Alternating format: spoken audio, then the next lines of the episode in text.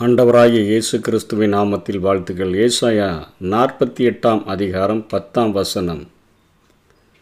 உபத்திரவம் தருகின்ற உன்னத பரிசு என்கிற தலைப்பின் கீழே இந்த செய்தியை நாம் தியானிக்கப் போகிறோம். இதோ உன்னை புடமிட்டேன். ஆனாலும் வெள்ளியைப் போலல்ல உபத்திரவத்தின் குகையிலே உன்னை தெரிந்து கொண்டேன் என்று ஆண்டவர் சொல்லுகிறதை பார்க்கிறோம். உன்னை புடமிட்டேன். வெள்ளியைப் போலல்ல உபத்திரவத்தின் குகையிலே உன்னை தெரிந்து கொண்டேன் என்று சொல். நாம் பாவங்களை தெரிந்து கொள்ளுகிறபடியினால பாவம் செய்கிறபடியினால் பாவம் நம்மை உபத்திரவ குகையில் நம்மை தூக்கி போட வைத்து விடுகிறது.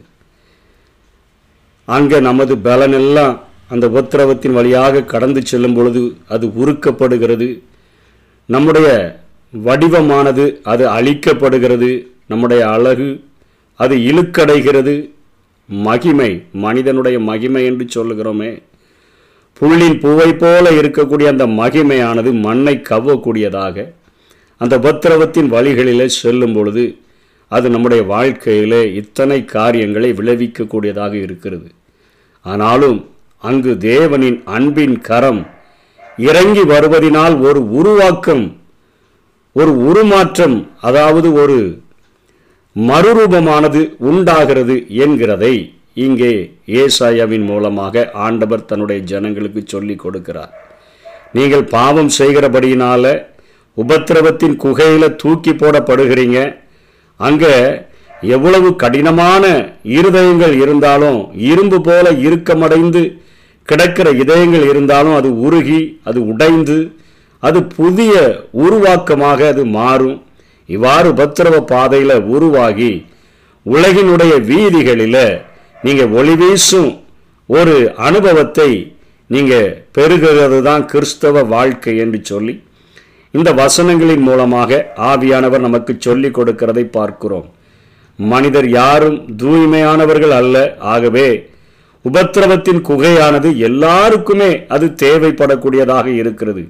அந்த உபத்திரவங்களினால் வருகிற சூட்டில் உருவாகிற வாழ்வுகளில்தான் அதிகமான ஒளி இருக்கும். எனவே உபத்திரவ குகைக்காக நம்ம வெட்கப்பட வேண்டாம் அதுவே நமக்கு உயர்ந்த படிகளை பரிசளிக்கக்கூடியதாக இருக்கும். ஏசாயா ஒன்பதாம் அதிகாரம் ஏழாம் வசனத்தில் ஆகையால் இதோ நான் அவர்களை உருக்கி அவர்களை புடமிடுவேன் என்று சேனைகளின் கர்த்தர் சொல்லுகிறார். என் ஜனமாகிய குமாரத்தியை வேறெந்த பிரகாரமாக நடத்துவேன். ஏசாய ஒன்றாம் அதிகாரம் இருபத்தைந்தாம் வசனத்தில் நான் என் கையை உன்னிடமாய் திருப்பி உன் களிம்பு நீங்க உன்னை சுத்தமாய் புடவிடுவேன். அப்பொழுதுதான் நீ நீதிபுரம் சத்திய நகரம் நீ அழைக்கப்படுவா. உன்னுடைய ஈயத்தை எல்லாம் நான் நீக்க வேண்டியது இருக்குது என்று சொல்லி ஏசாயாவின் மூலமாக சொல்லுகிற ஆண்டவர் ஒரு மனிதனுடைய பாவத்தின் நிமித்தமாக அவனை பரிசுத்தப்படுத்தி அவனை நீதிபுரம் சத்தியபுரம் என்று நீதிபுரம் சத்திய நகரம் என்று மாற்றுகிறதற்கு அவர் தெரிந்தெடுக்கிற பாதையானது. எப்படி? அங்கே பொன்னை புடமிடுகிறது வெள்ளியை உருக்குகிறது இந்த ப்ராசஸை தான். ஒவ்வொரு மனிதனுடைய வாழ்க்கையிலும் ஆண்டவர் செய்யக்கூடியவராக இருக்கிறார். இதை சகரியா பதிமூன்றாம் அதிகாரம் ஒன்பதாம் வசனம் கூட மிகவும் அதிகமாக உறுதிப்படுத்துகிறது. ரெண்டு பங்கு சங்கரிக்கப்படும் மூன்றாம் பங்கோ அதில் மீதியாக இருக்கும் அந்த மூன்றாம் பங்கை நான் அக்கினிக்குட்படுத்தி உட்பட பண்ணி வெள்ளியை உருக்குகிறது போல அவர்களை உருக்கி பொன்னை புடமிடுகிறது போல அவர்களை புடமிடுவேன். அப்படி புடமிட்டு புடமிட்ட பின்புதான் அவர்கள் என் நாமத்தை தொழுது கொள்வார்கள் ஒரு உருமாற்றம் அடகி அடையும் பொழுது அந்த ஒரு இரும்பு எப்படி உருகி அல்லது ஒரு வெள்ளி எப்படி உருகி அல்லது ஒரு தங்கம் எப்படி உருகி அதில் உள்ள ஈயங்கள் களிம்புகள் எல்லாம் நீங்கின பிறகு அது சுத்தமான தங்கமாக மாறி அதை செய்கிறவர்கள் உருக்குகிறவர்கள் இருதயத்தில் என்ன ஷேப்பா அவர்கள் மாற்ற விரும்புகிறார்களோ அதே போல மாறுகிறது போல நான் மாற்றும் பொழுது அவர்கள் என் நாமத்தை அவர்கள் தொழுது கொள்வார்கள். நான் அவர்கள் விண்ணப்பத்தை கேட்பேன். இது என் ஜனமென்று நான் சொல்லுவேன். கர்த்தர் என் தேவன் என்று அவர்கள் சொல்லுவார்கள் உருக்குகிறதுனால எந்த ஒரு மனுஷனும் அவரை விட்டு ஓடி போகிறதில்ல. அவருடைய கரத்தில் இருந்து உருவாக்கப்படுகிறபடியினால் அந்த உருவாக்கத்தினுடைய முடிவில் அவர்களின் நாமத்தை தொழுது கொள்வார்கள் என்று சொல்லுகிறார். நான் அவர்கள் விண்ணப்பத்தை கேட்பேன் என்று சொல்லுகிறார். இது என் ஜனம் என்று நான் சொல்லுவேன். அத்தனையாய் உரிமை பாராட்டுவேன். கர்த்தர் என் தேவன் என்று அவர்கள் சொல்லுவார்கள் என்று சொல்லி இங்கே சகரியா குறிப்பிடுகிறதை பார்க்கிறோம். இயேசு கிறிஸ்துவையே குறித்து வேதம் சொல்லுகிறது. எபிரே இரண்டாம் அதிகாரம் பத்தாம் வசனத்தில் ரட்சிப்பின் அதிபதியை உபத்திரவங்களினாலே பூரணப்படுத்துகிறது. அவர்களுக்கு அவருக்கு ஏற்றதா இருந்தது என்று சொல்லப்படுகிறது. ரட்சிப்பின் அதிபதியாகிய இயேசு கிறிஸ்துவை உபத்திரவங்களினால பூரணப்படுத்துகிறது.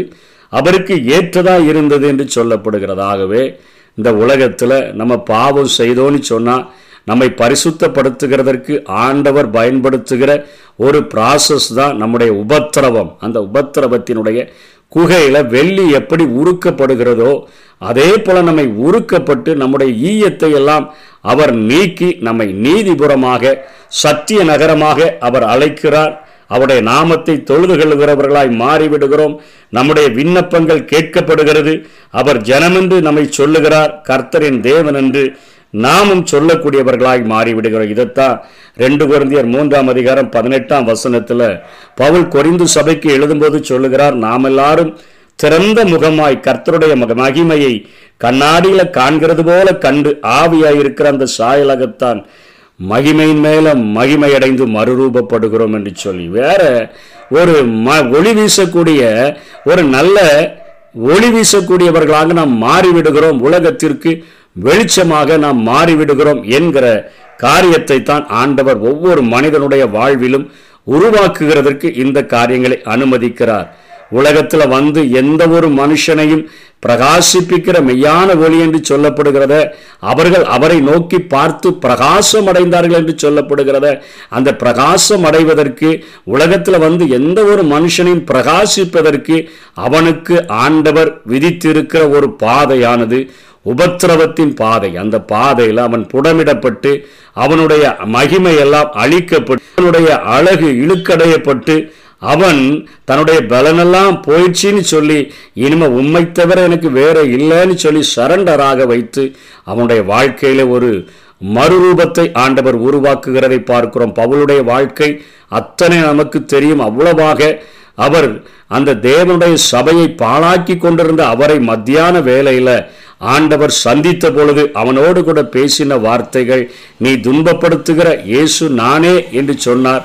நான் என்ன செய்ய சித்தமாய் இருக்கிறீர்? என்று கேட்டபொழுது என் நாமத்தின் நிமித்தம் எவ்வளவாய் பாடுபட வேண்டும் என்பதை நான் உனக்கு காண்பிப்பேன் என்று சொல்லி அவனுடைய காரியங்கள் எல்லாவற்றையும் அவனே சொல்லுகிறான். என் கிறிஸ்துவை அறிகிற அறிவின் மேன்மைக்காக நான் அவரில் ஷைன் பண்ண வேண்டும் என்பதற்காக எல்லாவற்றையும் நஷ்டமின்று விட்டேன் குப்பையுமாக எண்ணுகிறேன். எல்லாம் அவரை விட்டு போயிட்டு அவர் கடைசியாக சொல்கிறாரு அவருடைய பலவீனங்களில் கூட மூன்று முறை அது என்னை விட்டு நீங்கும்படி நான் வேண்டு கொண்டேன் ஆனாலும் ஆண்டவர் என்னை பார்த்து சொன்னார் என் கிருப உனக்கு போதும். உன்னுடைய பலவீனத்தில் என் பலன் பரிபூரணமாய் விளங்கும் என்று சொல்லி அவர் என்னை பலப்படுத்தினார். என்னை பலப்படுத்துகிற கிறிஸ்துவினால எல்லாவற்றையும் செய்ய எனக்கு பலனுண்டு அப்படிப்பட்ட ஒரு வாழ்க்கைக்கு நேராகத்தான் நம்மை படைத்த ஆண்டவர்.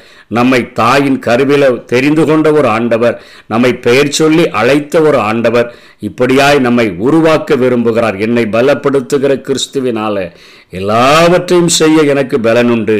ஆகவே உபத்திரவத்தின் குகையில தெரிந்து கொண்ட அவருக்காக நான் ஒரு ஒளி வீசக்கூடியவனாக இந்த உலகத்தில் வாழுவேன் என்கிற ஒரு உறுதியோடு கூட நாம் வாழ முடியும். அப்படிப்பட்ட கிருபைகளை தேவன் நமக்கு தந்தருள்வாராக. ஆமை மரணத்தின் விழும்பில் நான் இருந்தே. பாதாள குழியில் நான் கிடந்தே. பாவத்தின் பாரத்தை சுமந்தே. இயேசுவில்ல வாழ்வை நான் வெறுத்தே. மரணத்தின் விழும்பில் நான் இருந்தேன் பாதாள குழியில் நான் கிடந்தே. பாவத்தின் பாரத்தை சுமந்தே. இயேசுவில்ல வாழ்வை நான் வெறுத்தே. உடைத்தே. உருவாக்கினே.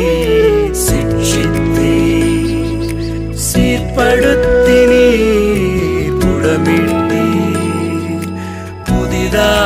நீ பிரித்தீ பிரியாதிருந்தீ